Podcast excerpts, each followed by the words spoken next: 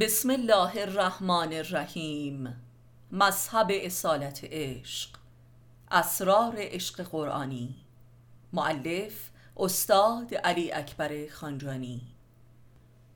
جلد سوم صفحه سه. عشق شمشیر است آن هم با دو سر. یک سرش بر خود زند یک سر دگر. مقدمه. روی عشق بچه الله. مهربانی می‌کنی مه روی عشق همزبانی می‌کنی هاهوی عشق. ای که جمله فاسقان را کشته ای کشتگانت را ببر در کوی عشق. مطلقت اندر سبب آتش زده کرده دل را خانه کوکوی عشق. ای تو در من من ز تو گردیده گم. کرده ام اندر بغل زانوی عشق. آنکه دیده روی تو شد هوی تو. آنکه مرده در برت شد روی عشق. گر تمام عشق را آری بغل می نماند در برت یک موی عشق.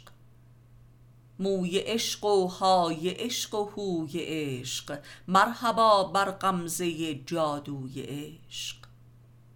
یار ما را زیرکی فسق است و جور. خوش به حال امی و حالوی عشق.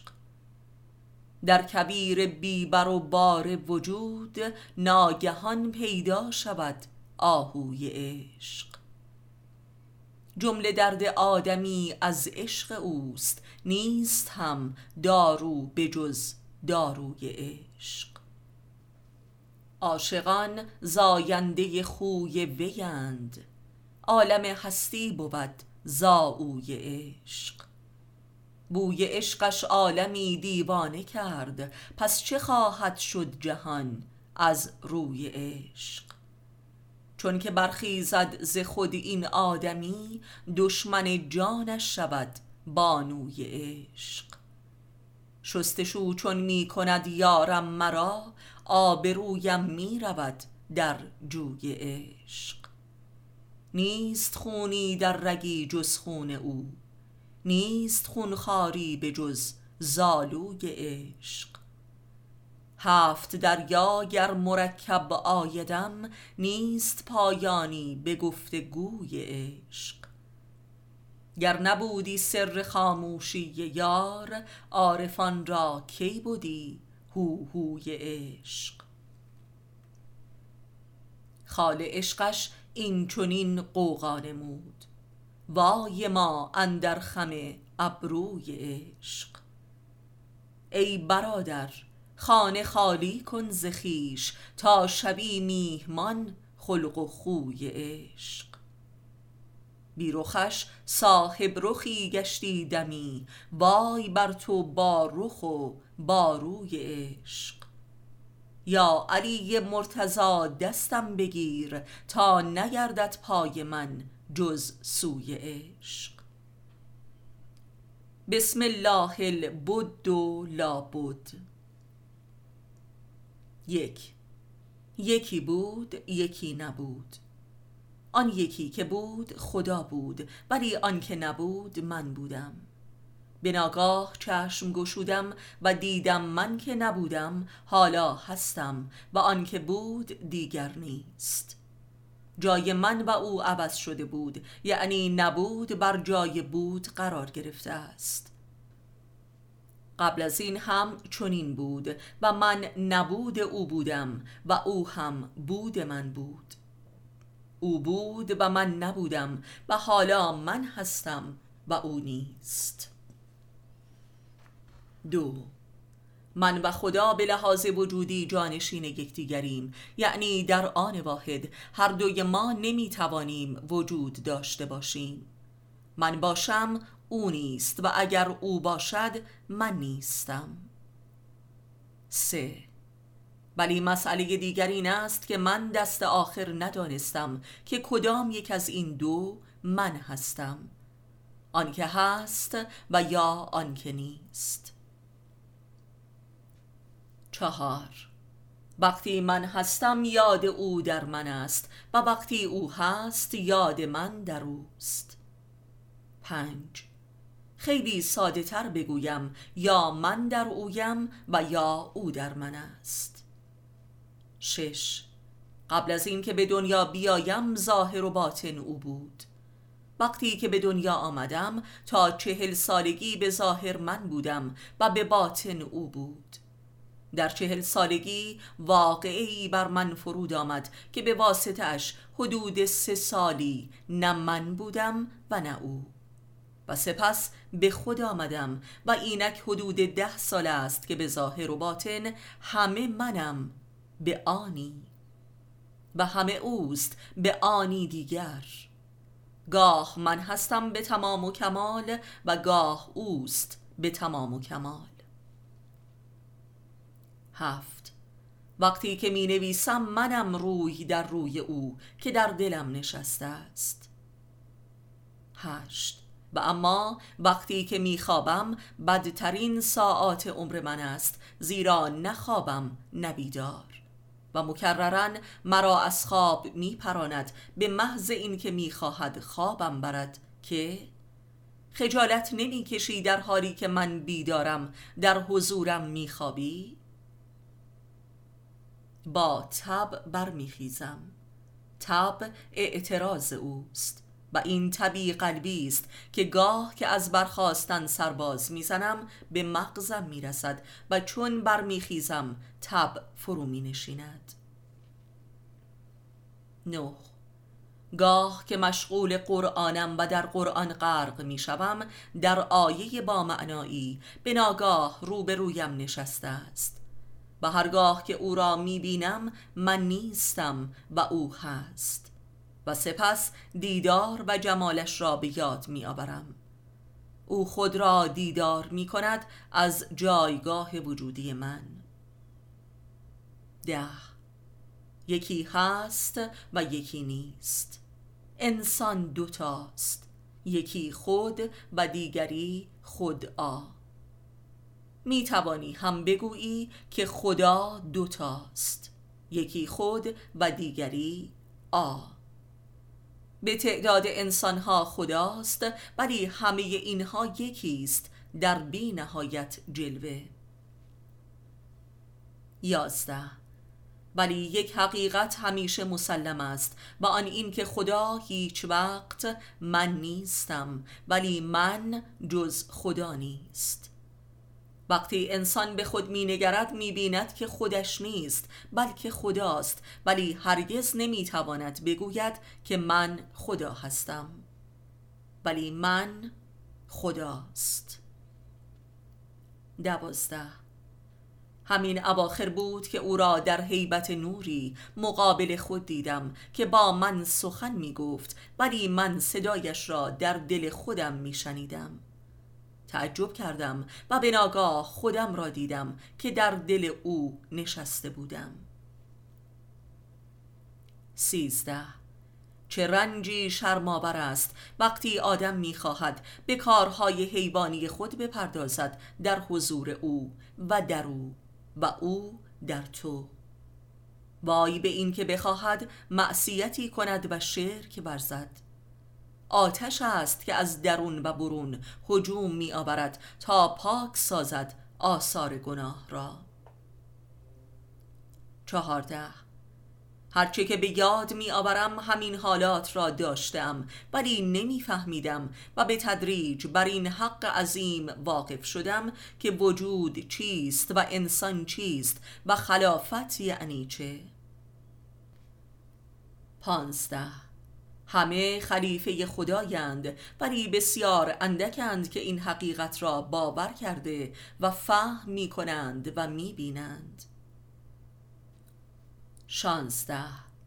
فرق بین باور کردن و فهمیدن و دیدن واقعه خلافت بین انسان و خدا عین فرق بود و نبوده است. هفده. وقتی انسان در خداست و خدا هم در انسان است پس ظاهر و باطن انسان خداست. همانطور که خودش در کتابش آشکارا اذعان کرده است که ظاهر و باطن اوست. 18 پس انسان اسم اعشق خداست. انسان محل انس است انس بین وجود و عدم. یکی بود یکی نبود و به راستی غیر از خدا هیچ کس نبود. نونزده. وجود چون بر عدم فرود آمد آدم رخ نمود. عدم که وجود ندارد و وجود هم خداست. پس غیر از خدا هیچ کس نیست. بیست. بود خداست و لابد هم انسان است. انسان لابد خداست. بیست و یک. بود همان بود است که ریشه بدا به معنای بدعت وجود و هستی ازلی است. و لابد هم یعنی نبود. پس در این معنای بس ظریف بمان که انسان لابد خداست و خدا هم لابد انسان است. 22 به یاد دارم که از کودکی احساس شدیدی داشتم که خدا با من و در من است و نیز شدیدن احساس می کردم که به هر سویی که رو می کنم خدا مرا می بیند و من همو را نادیده می دیدم و گاه همچون برقی به آنی جمالش را می دیدم و جمالش بر هر شیعی نقش می بست. بر خاک سنگ درخت اشیای محیط نقش فرش کوه ابر آسمان تاریکی و هوا و حیوان. همه صورتهای نقش بسته خدا انسانی بود گاه مرد و گاه زن و گاه کودک. 23 فقط انسان نیست که خلیفه خداست. همه موجودات عالم خلیفه صفات اویند ولی انسان خلیفه ذات وحدانی اوست. و در هر چیزی صورتی از او می دیدم که صبر صفات او در درجات تجلی بود. که در اوایل زندگی برایم حیرت آور بود ولی به تدریج برایم عادی شده است. 24 بنده این سخن امام سجاد را با تمام وجود درک می کنم که میفرماید اگر اسرار را آشکار کنیم ما را به جرم بتپرستی سنگسار می کنند. و نیز این سخن علی علیه السلام را که خدای نادیده را نپرستیدم و در هر چه که می نگرم اول خدای را و سپس آن چیز را می بینم. گویا زبان حال و مشاهدات خود من است. اگر این سخنان از امامان باقی نمانده بود شاید هرگز درباره ادراک و مشاهدات خود به باور و یقینی نمی رسیدم به راستی که پیشوایان معرفت و هدایت هستند. سلام و صلوات خداوند بر آنان بی امان. و این سلام و صلوات واقعی جاری و بلا انقطاع است. دعا نیست بلکه ادعاست علی علیه السلام جان اگر نمی بودی چه بلایی بر سرم می آمد؟ اگر علی علیه السلام نمی بود من نابود شده بودم. 25 خداوند قبل از خلق جهان بوده نبوده است. و با خلق عالم که در خلق تجلی نمود بود و نبود از یکدیگر جدا شد و خلیفه یکدیگر گردید. و اینکه آیا بود همان جهان است و نبود هم خداست و یا به عکس مسئله جادویی و کل راز خلقت عالم و آدم است. زیرا بود و نبود هر آن بر جای یکدیگرند. در این معنا اگر تا ابد بمانی می ارزد این همان سر اسرار وجود است. این همان واقعی عشق است و اینکه عاشق کیست و معشوق کدام است تا ابد یک راز است. 26 انسان بر جای خدا نشسته و خلیفه ذات اوست. ولذا باید مشق خدایی کند و کل احکام دین و فضائل اخلاقی جزی نیست. ولی اگر آدمی نداند که این تمرین و تلاش از برای چه حق عظیمی است تبدیل به اخلاق ریایی و بیریشه و بی حاصل می شود پس امر اول در دین رسیدن به معرفت یقینی درباره حق خلافت اللهی انسان است یعنی معرفت عرفانی و وحدت وجود. 27 اگر مقصود از دین و شرع و اخلاق و تقوا و تلاش های معنوی فقط بهشت اخروی و پس از مرگ باشد کفایت عقل و اراده آدمی را نمی کند. زیرا عاقل نقد را فدای نسیه نامعلوم نمی کند. ولذا بهشت پرستان مذهبی جمله ریاکار و منافق می شوند و بهشت پرستان دنیوی شرافتمند تر از آب در می آیند و خدا هم کافران را بر منافقان ترجیح داده است. 28 پس عارفان و عرفان پشتبانی معنوی دین انبیای الهی هستند. و نبوت بدون معرفت محقق نمی گردد و بلکه ملعبه شیطان می شود یعنی بدون وحدت وجود عرفانی دین محقق شدنی نیست. 29 پس بر این اساس آشکارا باید گفت که در قلم به خلقت نه خدا خداست و نه انسان انسان است بلکه خدا انسان است و انسان هم خدا. و این یعنی خلافت.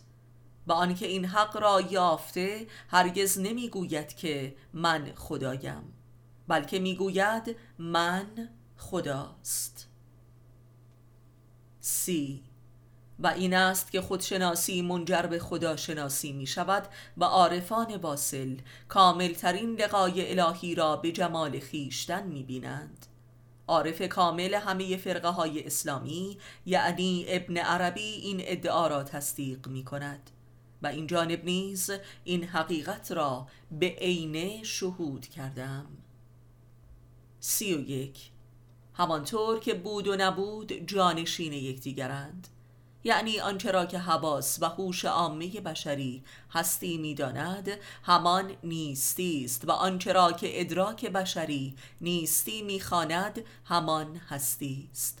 و این حقیقتی است که برای نخستین بار در تاریخ بشر ادعا و اثبات شده است. از درب حقایق متفاوت و به روش های متفاوت معرفت شناسانه فلسفی علمی، منطقی، اخلاقی و علم کلام و تعبیل و هرمونوتیک که در جای جای آثار این جانب حضور دارد.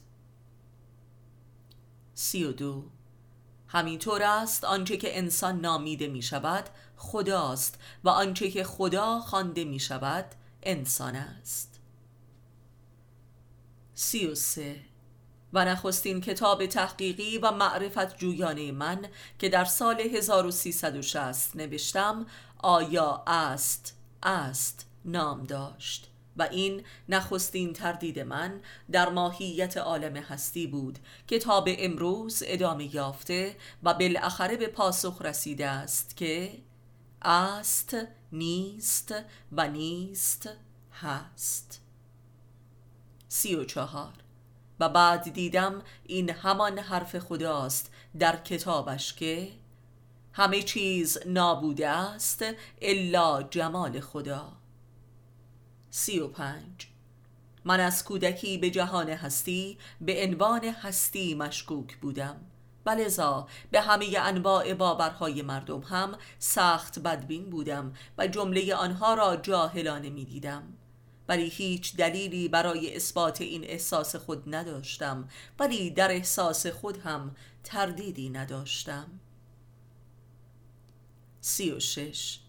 شاید حدود ده ساله بودم که در ییلاق زادگاه هم دازگاره در کوه چوپانی می کردم در حین چوپانی که با اشیای محیط خود تنها تر بودم بیشتر در هستیشان دقت و تأمل می کردم روزی بوته کنگری را که روبروی من بود ساعتها نگریستم و بلکه احساس کردم که این آن چیزی نیست که می نماید. چوب دستی چوپانی را برداشتم و به جان آن بوته افتادم. آنقدر زدمش تا به ناگاه رخ نمود و من جمالی دیدم. به زیبایی و قداست و مهری غیر قابل توصیف. زان پس دانستم که همه چیزها این گونه است. یعنی همه چیز نابوده است الا جمال خدا. البته این سخن را حدود چهل سال بعد از قرآن خواندم و دیدم که واقعا خدا راست می‌گوید و با من هم عقیده است. سی و هفت پس از آن واقعه کنگر به تدریج اشیای محیطم در طبیعت و در خانه یکی پس از دیگری رخ نمودند و بچه الله را آشکار کردند. البته آن موقع ها نمی‌دانستم که این وجوه الهی است که از اشیا رخ می نماید زیرا جمله آنها جمالی انسانی بودند. هرچند که در حدود پنج سالگی خدا را در خوابم به صورت جوان مردی دیدار کرده بودم و از دستش چای تلخی نوشیده بودم ولی گویی هنوز باورم نشده بود و تا چهل سالگی که همه آن مشاهدات یک جا در من تبدیل به یقین شد و زان پس مترصد اثبات اقلانی و عرفانی این حقایق شدم. سی و هشت من تا سالها همه چیز را انسان می دیدم و می دانستم ولی نمی دانستم که این خداست در بی نهایت تجلی. بعد دانستم که خود انسان هم عالی ترین جلوه خداست و خدا از صورت خود به او صورت بخشیده است و لذا همه موجودات مسخر وجود و خاص جمال انسان هستند. و همه آین گردان جمال آدمی می باشند. سی و نو از کودکی متوجه کسی در خود شدم که من نبودم. او با من حرف نمی‌زد ولی اراده اش را در اعماق ذاتم تلقین می کرد و ذهنم آن را می خاند. گاه تسلیم کامل اراده او بودم. گاه اراده اش را شریک اراده خود می کردم و گاه او را نادیده می گرفتم و به راه خود می رفتم. هیچ اسم و رسمی هم برای او نداشتم و وجودش برایم عادی می نمود و هرگز به ذهنم نرسید که از او بپرسم که کیست. البته این سوال را حدود چهل سال بعد بالاخره از او پرسیدم. او هموار فرد واحدی نبود. در دوره ای مسیح بود و در دوره ای بعد علی بود و سپس نامش محمد بود. این وضع حلول نبود زیرا من هم بودم. این نوع هم نشینی و رفاقت بود و بهترین بیان همان است که قرآن می‌فرماید یعنی حشر. آنان که در راه خدا تنها می شوند با انبیا و اولیا و شهدا و صدیقین محشور می شوند و اینان خوب رفیقانی هستند. قرآن. چهل امر هدایت همین گونه است که آدمی در باطن با یکی از اولیای الهی همزیستی می کند و به راهنمایی او هدایت می شود که کامل ترینش هدایت محمدی است که منظور همان محمد ابن حسن اسکری امام زمان است که هدایتی نهایی می باشد این اولیا نورهای هدایت پروردگارند. چهل و یک خداوند از کودکی در حدود پنج سالگی در واقعه شب قدری و در یک رویای صادقه در من نوری نشاند که با آن نور تا حدود بیست سالگی راه پیمودم. و من این نور را دقیقا حضور خود خداوند احساس می کردم از حدود 20 سالگی تحت بلایت دکتر شریعتی قرار گرفتم و با رحلتش حدود چهار سال بعد با وی محشور شدم و همواره در من بود تا حدود سی سالگی که در واقعی در آلمان با مسیح علیه السلام محشور شدم و او حدود پنج سال در من بود و جای خود را به علی علیه السلام داد. و علی هم مرا تحویل محمد مهدی نمود که عین محمد مصطفی بود و گویی که یکی بودند. با نور محمدی به لقای الهی رسیدم که بر من تجلی نمود و در من مقام گزید و بدین گونه به خدا رسیدم. یا به زبان بهتر خدا به من رسید و مرا خانه اش گزید. بدین ترتیب از نور خدا به روح خدا و سپس به جمال او که عین ذاتش بود نائل آمدم. چهل و دو. و این گونه بود که من هرگز به عالم هستی و موجودات محسوسی که در آن بود اعتمادی نکرده و باورشان نداشتم. زیرا با تمام وجودم احساس می کردم که هر چیزی در جهان آن چیزی نیست که می نماید یعنی صورت محسوس هر چیزی را ماسکی بر حقیقت آن چیز می دانستم تا آنکه یکی پس از دیگری ماسک از رخ گشودند و حقیقت خود را آشکار کردند. عمری که از من گذشت با این سخن رسول خدا مواجه شدم. پروردگارا حقیقت اشیاء را بر من آشکار فرما.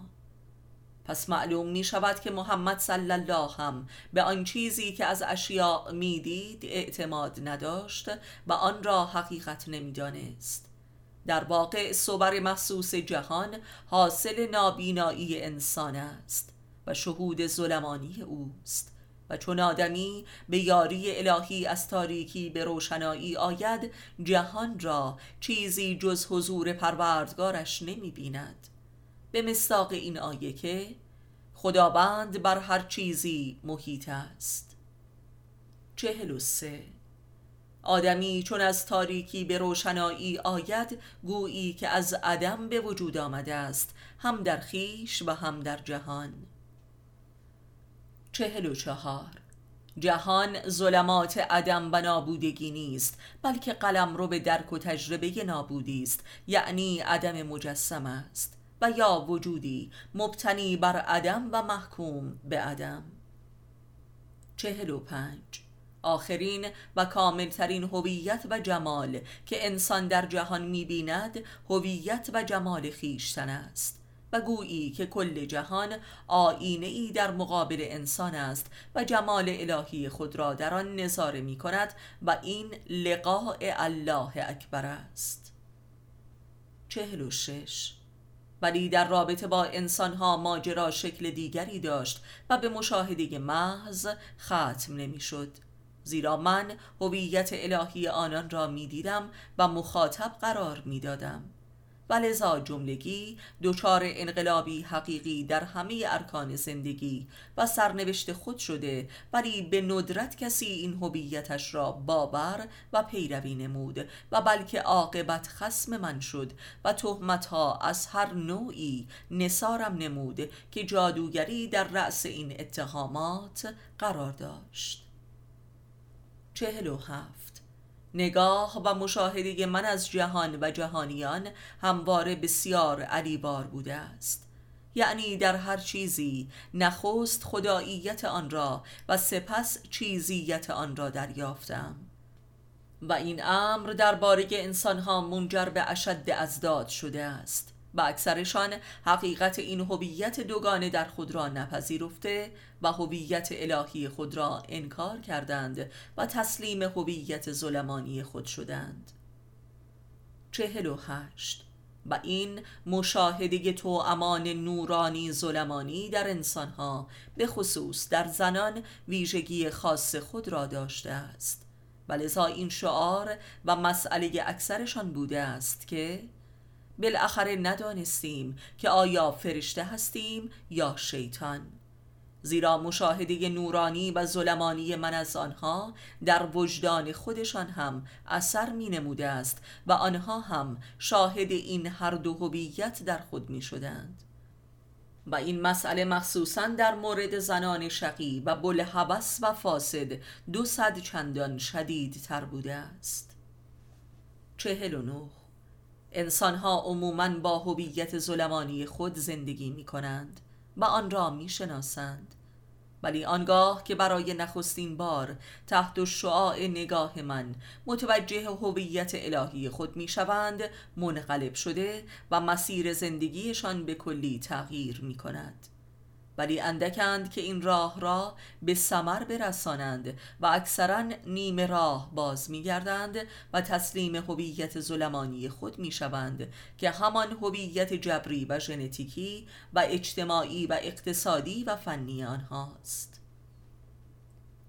پنجاه. آدمی برای استخراج این گنج نهان ذات خود باید تلاش و جهاد کند. ولی اندکند که این امر را به سمر برسانند و تن به جهاد دهند و بر این پندارند که همین که فهمیدند دارای هویت الهی هستند کافی است. پس استوره و سر یکی بود یکی نبود شامل حال همه انسانها و بلکه همه موجودات آدم است. پنجاه و یک برای نخستین بار در کودکی که در بوته کنگری وجود یک موجود مقدس و برتری را احساس کردم که خود را به من نمی نمایاند و لذا با چوب به جانش افتادم و همه شاخ و برگهایش را زدم و زخمیش ساختم به ناگاه آن موجود قدسی را دیدم که پر و بال شکسته و زخمی و نالان. در مقابل نگاهم آشکار شد و من از شرم و درد وجدان تا همکنون در قبال آن بوته احساس عذاب دارم. پنجاه و دو برای مدتی طولانی آن بوته کنگر مقابل رویم قرار داشت و مرتب سرش را به سوی من تکان می‌داد و گویی به من سلام می کرد و اشاره می نمود و مرا مخاطب خود قرار می‌داد. اول فکر کردم که باد میوزد و این حرکت طبیعی است ولی به اطراف که نگریستم دیدم که چنین نیست و این حرکت کاملا نسبت به سایر بوته های اطرافش متمایز است. به هر حال تا با چوب دست خود او را زخمی نکردم رخ نگشود و این معما هنوز برایم ناخوانده باقی مانده است. و گویا این پیامی بود داله بر این حقیقت که تا صورت و ماهیت دنیوی آدمی زخمی و تکه پاره نشود و تنبیه نگردد دست از هویت ظلمانی نمی کشد و از میان نمی رود تا حقیقت زندگی آشکار شود. یعنی انسان تا دنیایش زخمی و متلاشی نگردد از وی جدا نمی شود و خود انسان هم از آن دست بر نمی دارد تا حقش رخ نماید. در اینجا داستان حیرت آور نبرد علی علیه السلام و امر ابن عبدود در مصنوی مولوی را به یاد می آوریم که چگونه امر ابن عبدود از علی خواهش می کند که او را بکشد. چون جمال ذات خود را در حین نبرد در وجود علی علیه السلام می بیند چون علی علیه السلام نظر بر ذات الهی او دارد. پنجاه و سه من در مرحله ای از زندگیم که محشور با علی علیه السلام بودم با نگاه علوی به عالم و آدمیان می نگریستم و آنگاه که مسیح بود نگاهی ایسوی داشتم. و آنگاه که با محمد بودم نگاهی محمدی به جهان و انسان داشتم. و بالاخره به نگرشی الهی رسیدم که همان نگاه قرآنی است که منظر اکثر آثار سالهای اخیرم می باشد بنابراین تفاوتی که در کیفیت و نگرش من در آثارم دیده می شود از بابت حقایق فوق و ذکر است. در مراحل متفاوت زندگی قلمیم. ولی معلوم نیست که چرا ابن عربی این واقعه و حشر را وارونه بیان می کند یعنی عارفان را مقیم در قلوب انبیا و اولیای الهی می داند و نه انبیا و اولیای الهی را مقیم در قلوب عارفان. و این مفهومی قرآنی و عرفانی ندارد الا درباره رابطه عارف با خود خداوند خالق. پنجاه و چهار. عشق من به طبیعت عشقی کورکورانه و رومانتیکی و ناتورالیستی و محیط زیستی نبوده است. من از همان کودکی حضوری قدسی را در طبیعت با تمام وجودم احساس می کردم و در طبیعت به راستی سیاه مست می شدم تا جایی که خورد و خوابم به کلی از دست می رفت. فقط در طبیعت بکر و خاصه در تنهایی آن من به راستی احساس می کردم که در خدا هستم و به واسطه خداوند احاطه شدم. در حالی که در شهر خدای را فقط در دلم احساس می کردم ولی در طبیعت از هر دو سوی. پنجاه و پنج. به تدریج عشق برتری پدید آمد و آن عشق به مردم بود. هرچند که مردم هم وچی از طبیعت و برترین بچه آن هستند. ولی عشق به مردم برخلاف عشق به طبیعت عشقی جانکاه بود. و این عشق مرا رنجور ساخت و حتی بین من و طبیعت حائل شد و طبیعت را از من گرفت. زیرا عشق من به طبیعت فقط برای خود من بود و اوج عیش و مستی هایم بود به خصوص شبهایش تا به سحر محفل سما و لقاء حق بود. و اگر یار قار و رفیق شفیقی هم می بود این محفل به عرش می رسید که البته بسیار به ندرت رخ می‌داد و لذا من چه بسا؟ خسمی شقی را بر جای یار قاری می گزیدم و به مقصود خود می رسیدم. و چون این افرادی بعدها به سرعت کوس انالحق می زدند و دوچار امیال و باورهای مالی خولیایی می گشتند و به بازار می شدند. تنهایی من تلخترین و شیرینترین عنصر زندگانیم بوده است. و اکثر دیدارهایم مواقعی رخ می نمود که از دست نارفیقان شقی و خیانتکاری خون می خوردم و می گریستم پنجاه و شش گمان دارم لاعقل در این دوران و بلکه در کل تاریخ هیچ کس همچون من زهر تنهایی و بیکسی و بدتر از آن شوکران خیانت یاران را چشیده باشد. و عجبا که بارها در اوج چنین وضعیتی سر از زندان در می آوردم و در آنجا اندکی می آسودم و نفس تازه کرده و خستگی خیانت از دل می زدودم زندانهایی که جمله از خیانت و دسیسه های این نایاران بود. آدمی وقتی در ظاهر و باطن تو امان تنها باشد تنهایی را کمتر احساس می کند ولذا هرگز میده به آزادی از زندان نداشتم. و این امر برای زندانیان و زندانبانان و مسئولین امر پدیده ای شگفت و بس مشکوک می آمد پنجاه و هفت. چیزی تلختر و کشنده تر و نابود کننده تر از این نیست که ببینی عزیزترین و نزدیکترین کسانت شقیترین منکران و دسیس کنندگان و دشمنان تو هستند. جز خدا همه دشمن من هستند. این سخن عمری ندای دل من بود تا آنکه عین همین کلام را در قرآن دیدم از زبان ابراهیم خلیل. و بعد دانستم که این ابراهیم علیه السلام بوده که عمری در دل و جانم با من سخن می نموده است و دلداریم می داده است. پنجاه و هشت. مسئله این است که همانطور که خود در حدیث قدسی می گوید تا در دل تو اثری از غیر من است من نخواهم بود. و گویی که همه معمورند تا با ادابت و شقابت با تو از دل تو بروند تا خدای درآید. این است که تو حتی حق نداری از کسی هم مکدر شوی و گلایه کنی. پنجاه آنکه گفت اشهد ان لا اله الا الله و دانست که چه گفته است و با ادعایش پیمان بست حق ندارد هرگز بیش از یکی باشد و این یکی هم جز خدا باشد. خود خداوند چون این حقی را به او نمی‌دهد الا اینکه آشکارا و صادقانه ادعایش را در نزد خدا پس بگیرد و بگوید که خدایا من دیگر نیستم. بگذار بروم تا غیر باشم و خیش نباشم. زیرا با خدا بودن یعنی با خود بودن. و خود بودن یعنی خدایی بودن. و این بیان دیگری است از یکی بود یکی نبود. در تو یا خود تویی و یا دیگران. اگر خود تویی آن خداست.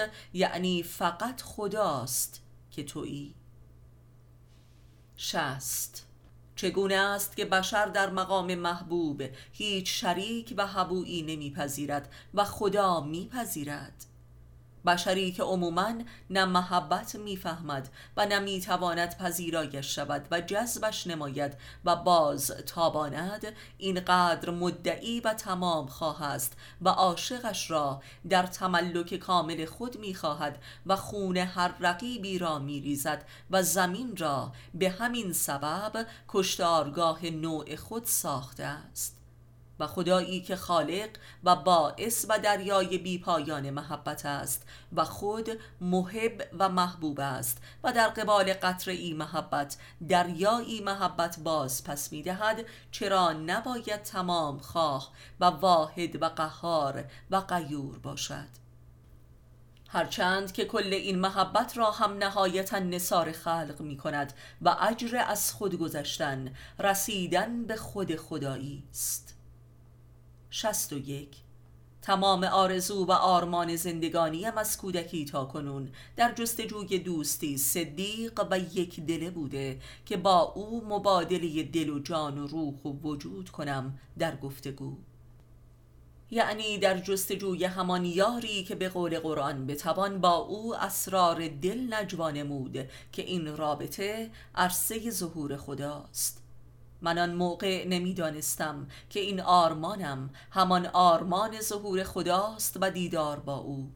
بعدها فهمیدم که در واقع فطرتا در جستجوی لقای الهی بودم. دو.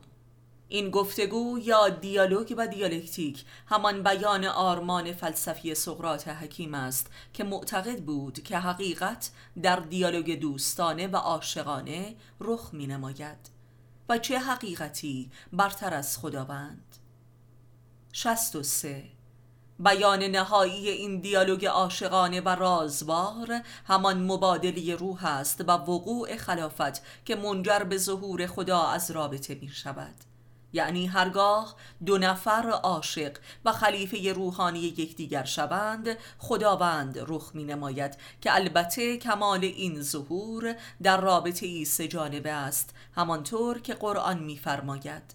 و سپس رابطه پنجگانه مثل پنج تن آل عبا چون سه نفر راز دل کنند چهارمی خداست و چون پنج نفر راز دل کنند ششمین خداست و این نه کمتر و نه است.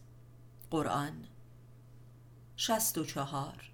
پس خداوند از ذات سخن آشکار می شود سخن قلبی و جانی و روحی. بر اعتماد و صدق تمام. همانطور که امام باقر علیه السلام نفس ناطقه را حضور الوهیت پروردگار در انسان می‌خواند که در قلم رو به بیان قلبی به ظهور می‌رسد. 65 چرا سه نفر برتر از دو نفر در راز دلگویی است. زیرا رابطه دو نفری هموار قرین دروغگویی و ریا و فریب آگاه و ناآگاه است و نفر سوم شاهد است که این فریب را به حد اقل میرساند.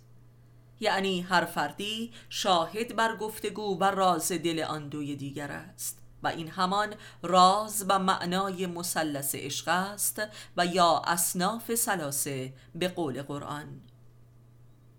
66 خداوند همواره از اوی رابطه یعنی هوی رابطه رخ می نماید و نه از من یا تو. و البته این سه نفر بایستی از مؤمنان باشند و دوستان قابل اعتماد. شست و گویی خداوند از منشور این مثلث برمیتابد و متجلی میگردد ولی آنکه در مقام شاهد است به شهود می‌رسد. همانطور که محمد صلی الله در مقام شاهد خلق به معراج رفت که برترین شهود بود. و ما تو را به رسالت بر نگزیدیم مگر اینکه شاهد باشی. 68 آن رسول یا امامی هم که نور هدایت می شود این نور را از مقام شهادتش داراست. آن مؤمنانی که تقوا و صبر پیشه کردند خداوند بر آنان منت نهاده و از نزد خود امام رسول یا شاهدی به نزدشان میفرستد تا هدایت شوند. قرآن 69 مقام شهادت و شاهد بودن بر دیگران و کلا بر مردمان مستلزم محرمیت تامه است نسبت به آنان. و این محرمیت همان عشق به خدمت و نجات دیگران است. هفتاد. و مردم ناموس پروردگارند. پس آنکه محرم مردم است در واقع محرم خداست و این اساس استحقاق لقاء الله است که مقام شهادت است. خداوند مردم را بر فطرت خیش فطرت داد و این است دین پاک و برپا. قرآن هفتاد و یک. پس شرط لقاء الله در عالم خاک عشق به مردم و خدمت به دین و دنیای آنهاست. و اگر محمد صلی الله کاملترین دیدار و معراج را یافت به دلیل قایت عشقش به خلق بود و این سنت معراج محمدی در امت هم هست. هفتاد و دو. یعنی لقاء الله حاصل چله نشینی و ریاضت و ورد و نماز شب و امثالهم نیست. اجر عشق به خلق است. هرچند که این نوع عبادات هم به طور حقیقی و قلبیش توفیقی الهی است که نصیب اشاق می شود وگرنه از چله نشینی و ریاضت و برد و نماز شب و انواع این نوع فوت و فنها جز دیب نفس پروار نمی شود و جز شیطان حاصل نمی گردد هفتاد و از میان انواع عشقهای مردمی عشق به بیداری و آگاهی بخشیدن و خدایی خلق برترین و خدایی ترین است که سرات المستقیم سیر الله و لقاء الله است برای عاشقش. و محمد صلی الله پیامبر قلم و کتاب است و این کل معجزه اوست و رسالت او هم با اقرأ آغاز شد. بخوان کتاب وجودت را که خود برای خواندنش کافی هستی. و این امر به معرفت نفس یا خواندن خود است یعنی تبدیل و تحویل وجود به نور معرفت و تحت شعاع این نور دیدار با صاحب وجود. و این اساس عشق عرفانی است.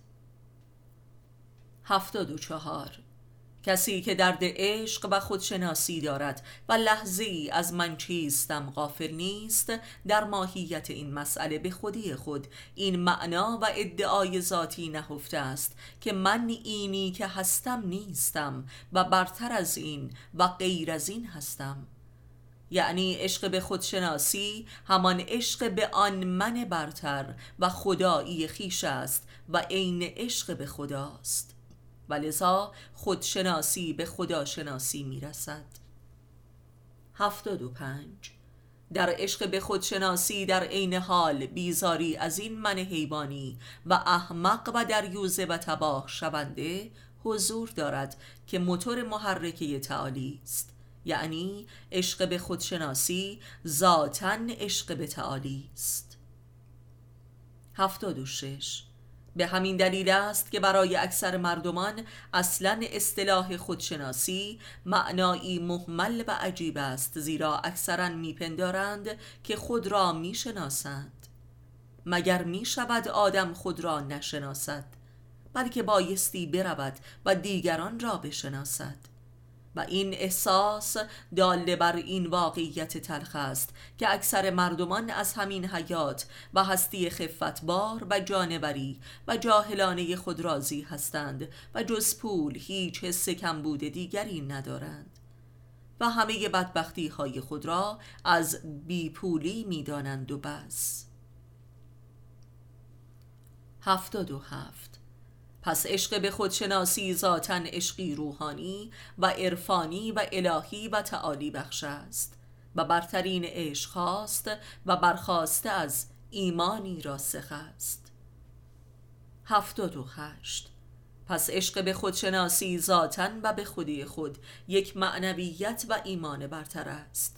زیرا عشق به خودشناسی آشکارا همان عشق به خود برتر و الهی است که در ذات پنهان شده و باید آشکار شود.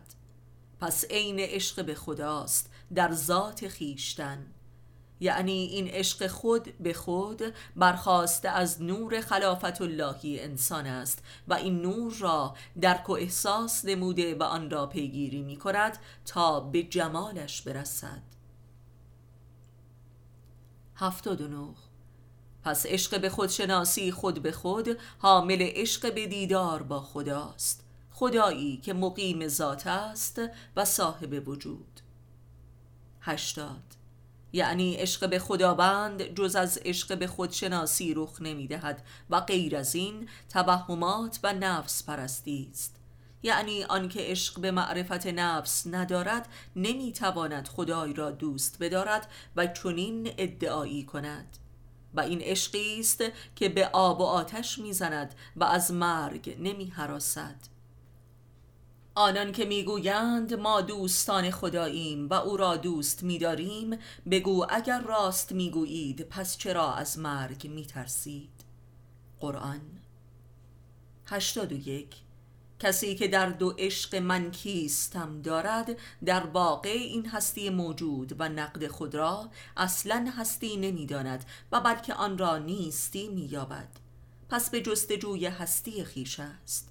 یعنی آنکه به ظاهر هست نیست و آنکه نیست هست. یکی هست و یکی نیست.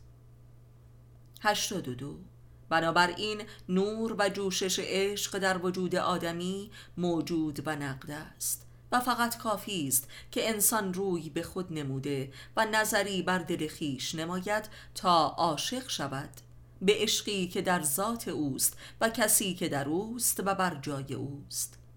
و آن در شماست پس چرا نگاه نمی کنید؟ قرآن 83 نخستین و ریشه ای ترین جدل فلسفی در تاریخ مکتوب در بندر العات و یونان باستان رخ نمود. در میان حکیمانی بزرگ که معروف به حکیمان العات بودند و آن دعوای بر سر بود و نبود بود. و دو نماینده بزرگ این دعوا یکی پارمنیدز و دیگری جورجیاس حکیم بود. که اولی معتقد بود که آنچه که هست هست و آنچه هم که نیست نیست. ولی جورجیاس حکیم به عکس معتقد بود که آنچه که هست نیست و آنچه که نیست هست. امروزه چه بسا به ریش این دعوا میخندند مخصوصا به ریش جورجیاس حکیم. چرا که هستی جز جهان محسوسات و تعینات قائل نیستند. ولی باید درک نمود که اندیشه جورجیاس اساس عشق عرفانی است که در سقرات به عنوان آخرین باقی مانده از این حکیمان به پایان رسید و پربنده اش در مغرب زمین بسته شد و ماتریالیزم آغاز گشت که ارسطو بانی آن بود که تا به امروز رسیده است. این اندیشه که هستی همان ماده است ولا غیر. که اتمیزم نخستین فلسفه ماتریالیستی حاصل از این اندیشه بود که امروز هستی بشر را تهدید به نیستی می کند. پس حق با جورجیاس بود. 84 چند قرن بعد از جورجیاس و محاکمه و قتل سقرات حکیم دیگری از روم سر برآورد که دارای تعلیمی شرقی و ایرانی و مغانه بود. و آشکارا ادعا کرد که ماده صورت عدم است. او را جادوگر و دیوانه دانستند و او تا آخر عمرش از مردمان پنهان شد و کسی او را ندید. نامش فلوتین بود که پدر غربی فلسفه اشراق است و همان کسی است که فلاسفه اسلامی وی را به غلط افلاتون می‌خوانند. در حالی که افلاتون چند قرن قبل از او و هم عصر سقرات بود که التقاطی و منافق شد. و این هم از شوخی های تاریخ با اهل کتاب است که اندیشه و معرفت را جز از تاریخ نمی‌گیرند. 85 آنکه چنین ادعای حیرت آور و ظاهرا مالی خولیایی را بر زبان می آورد که آنچه که هست نیست و آنچه که نیست هست نمی‌تواند خدای را دیدار نکرده باشد و شهامت چنین دعوی کبیری یابد. هرچند که هر کسی که چند سباهی نظر به خود نماید به وضوح می‌بیند که هستیش نیستی اوست. ولذا از مرگ و نیستی نمی حراسد زیرا می بیند که در عین نیستی هست. و این گوهره عرفانی عشق است و پهلوانی عشق عرفانی.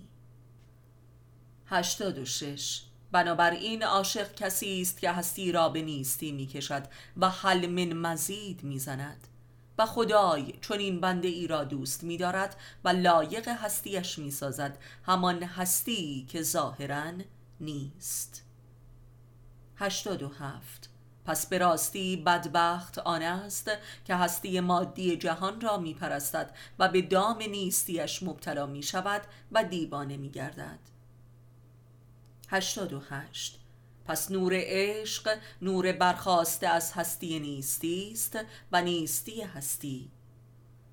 89 پس می‌بینیم که عشق مطلقا دارای هویتی کورکورانه و احساسی محض نیست و اتفاقا دارای ذاتی عمیقا حکیمانه ولی امی است.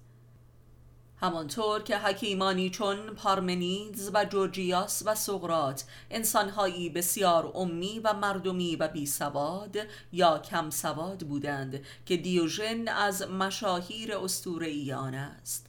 و جدل بود و نبود همانقدر که حکیمانه است عاشقانه است. همانطور که حکمتهای قرآن سراسر حکیمانه و عاشقانه و امی است. و ما قرآن را برای مردمان فرستادیم و اینسان ذکرش را آسان نمودیم. قرآن. نبد حکمت های امی دارای ذاتی عاشقانند. حکمت امیت و عشق امری واحد است. هر که یارش خوشگله جاش تو بهشته. این حکمتی امی و عاشقانه است که عین معرفت قرآنی است. یعنی هر که یارش را زیبا و بینقص بیند بهشتی است. یعنی جمال یارش را جلوه ای از جمال حق ببیند. همانطور که نخستین نشانه ابطال عشق این است که عاشق به تدریج معشوق خود را زشت و معیوب و ناقص می بیند یعنی از قلم رو به بهشت خارج می شود و از منظر حق دور می شود و بصیرتش را از دست می دهد 91 معشوق تحت شعاع قررت العین عاشق است که معشوق شده است. مؤمنان را نور چشمی است که در آن لذتی است که کسی از آن خبر ندارد. قرآن 92 آنچه که مربوط به معشوق است فقط همین است که هر آنچه را که از عاشق می‌بیند و مییابد باور کند و دوچار سوء زنهای احمقانه و شیطانی نگردد و بازی نکند و ناز و مکر را طلاق دهد و از عشق جز عشق نخواهد تا در قلم رو به قررت العین عاشق بماند. 93 آری. به راستی در پرتو عشق و حتی عشق جنسی نیز حکمت بوده نبودی حاضر و فعال است. یعنی همه ارزش های رایج در این قلم رو هیچ و نیست می شود و ارزش های جدید پا به عرصه وجود می نهد یعنی هست نیست شده و نیست هست می گردد و این خلق جدید است که احمقان و بازیگران لایقش نیستند و از دستش می دهند و ما بقی عمر حسرتش می خورند